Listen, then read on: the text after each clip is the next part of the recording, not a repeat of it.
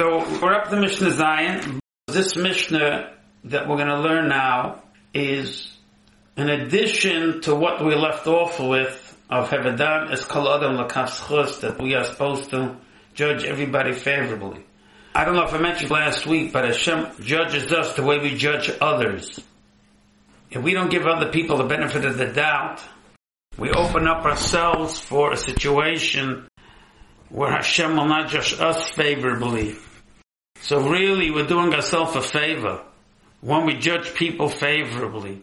That's very, very important. So, Nitai Harabeli, who was mentioned in the sixth Mishnah, wants to quantify what does that mean, Hevedan es kol ha'adam l'kaf But some people translated, you shall judge all people favorably. And that can't be true. Because there are evil people. And to judge them favorably is to give them credibility. It's to support them. So we have to have a measure of honesty and truthfulness when and if we're going to judge. And that's what he's coming to explain over here.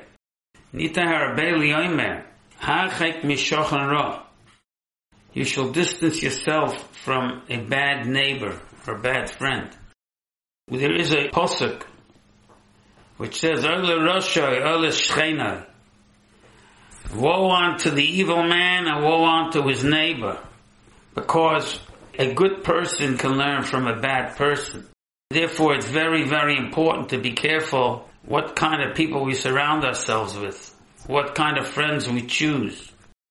Social pressure is a very, very strong enticement, and we've seen throughout the ages that people get sucked into bad company, and then they go ahead and follow their path. So we need to be very discreet. And that's what Nitai Harabeli is coming to tell us over here.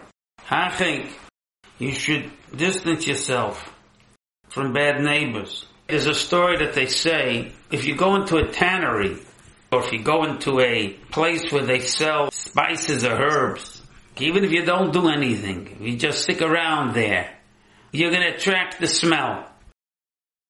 One may say, how could they say this? We're supposed to bring the evil people closer to Hashem. And the answer to that is not if it's a risk to you.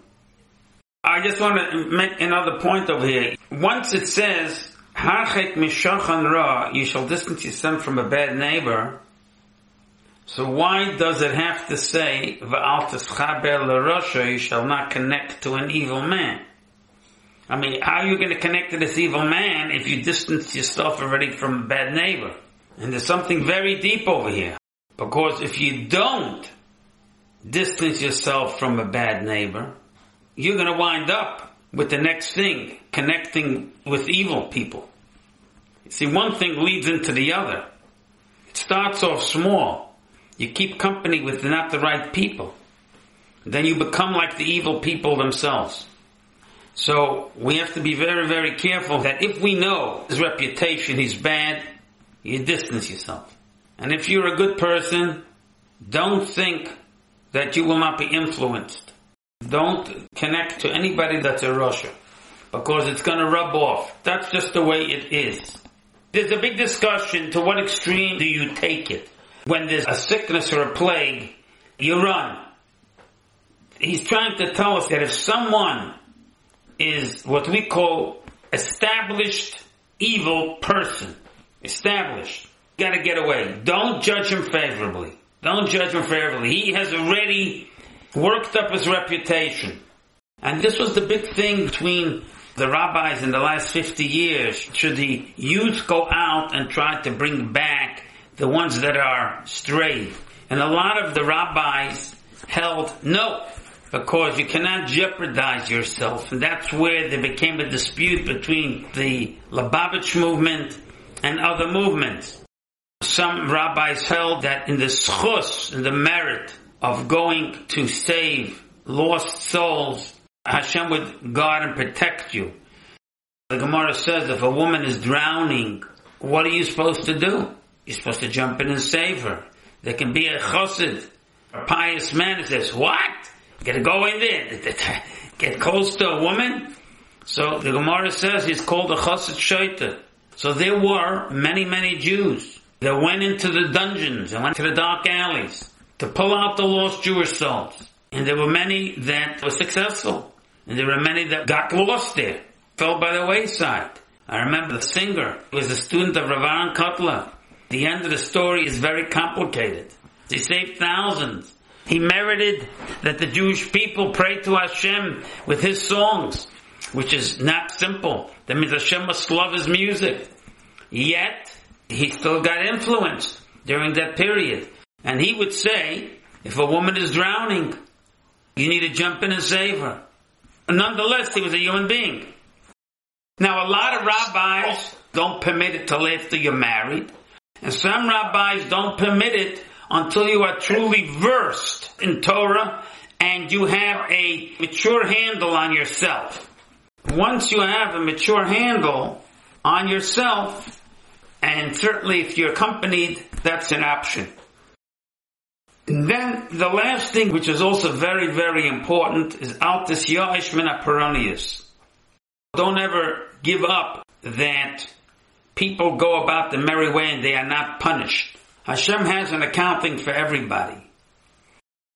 You may see that people are living it up, and therefore you are attracted to that lifestyle. You want to live it up too, and you say, "Listen, I got two choices. Why shouldn't I be like them? It looks like all is going good for them." So the Mishnah is saying, "Don't be so attracted to what you see, because it may be rosy on the outside." but it will not be so rosy afterwards. Hashem keeps a cheshbon. And there's a reason why evil people are successful. It's an old famous question. Lama derech reshaim tzalecha. Why is the way of the evil successful? Sometimes Hashem has his reasons and he says, I'm not going to punish them here. I'll reward them here for whatever good they did, and then they will pay the price afterwards. We don't know Hashem's ways. We have to know this. We see many times that all of a sudden the tables turn and people that were wealthy all of a sudden become poor. I mean, this is what we just saw right now. Hashem went ahead and he turned the whole world upside down. And many of the wealthy people who thought they have the whole world in their grip, all of a sudden were flipped. So Hashem has His way. Therefore, if you are a wealthy person, you're not allowed to become too egoistic and not become too sure with yourself because you don't know. Maybe Hashem is rewarding you now and He has something else in mind. But there's also a deeper thing here. Because if you're going to say don't give up hope about punishment, we know that God's attributes is more merciful and more good than punishment. So if we're not supposed to give up hope, evil will befall the bad, then we certainly have to have the proper hope that good will befall the good. That Hashem has a way of paying back. We discussed many times, Mida Tova, Meruba, Mida Peronius, that the measure of good always outweighs the measure of punishment. So Hashem will take care of the people that deserve reward and the people that, on the other hand, what's coming to them. The person that sinned many times says to himself, oh, I'm in big trouble. They don't understand that if they repent with the whole heart and the whole soul, like Maimonides says, and God can testify upon them that their repentance is resolute, that they will not return, to the evil that they once perpetrated, that all of their sins become merits for them. And they stand in a higher place than the average person because they tore themselves away from evil. It's much, much more difficult to be in a bad place and tear yourself away from it than never to be there to begin with. If I never tasted ice cream, so I didn't taste ice cream, so no big deal if I don't eat ice cream. But if I ate ice cream all the time and now you take it away from me, That's much harder. That's why it says, "V'makom shebalatshuva omdim," in a place where the repentant people stand. Ein gemur lamoid. There's a special place for people that return to Hashem with all their heart and all their soul. And that's very, very important to know. So there's a big reward. That's what's so beautiful. The prophet says, V'ad yomoso, till the day of his death, T'chakala, Hashem waits for him.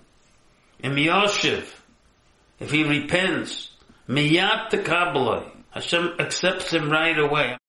Imagine such a thing. A person can sin all his life, but in his last moment, he does tshuva shalema. Hashem's mercy is so great that he can pardon him from everything. So that's a tremendous, tremendous good feeling and support feeling that a Jew has to feel, especially now when we're coming to Rosh Hashanah Yom Kippur. That if we return to Hashem with our whole heart and our whole soul, that Hashem will forgive us.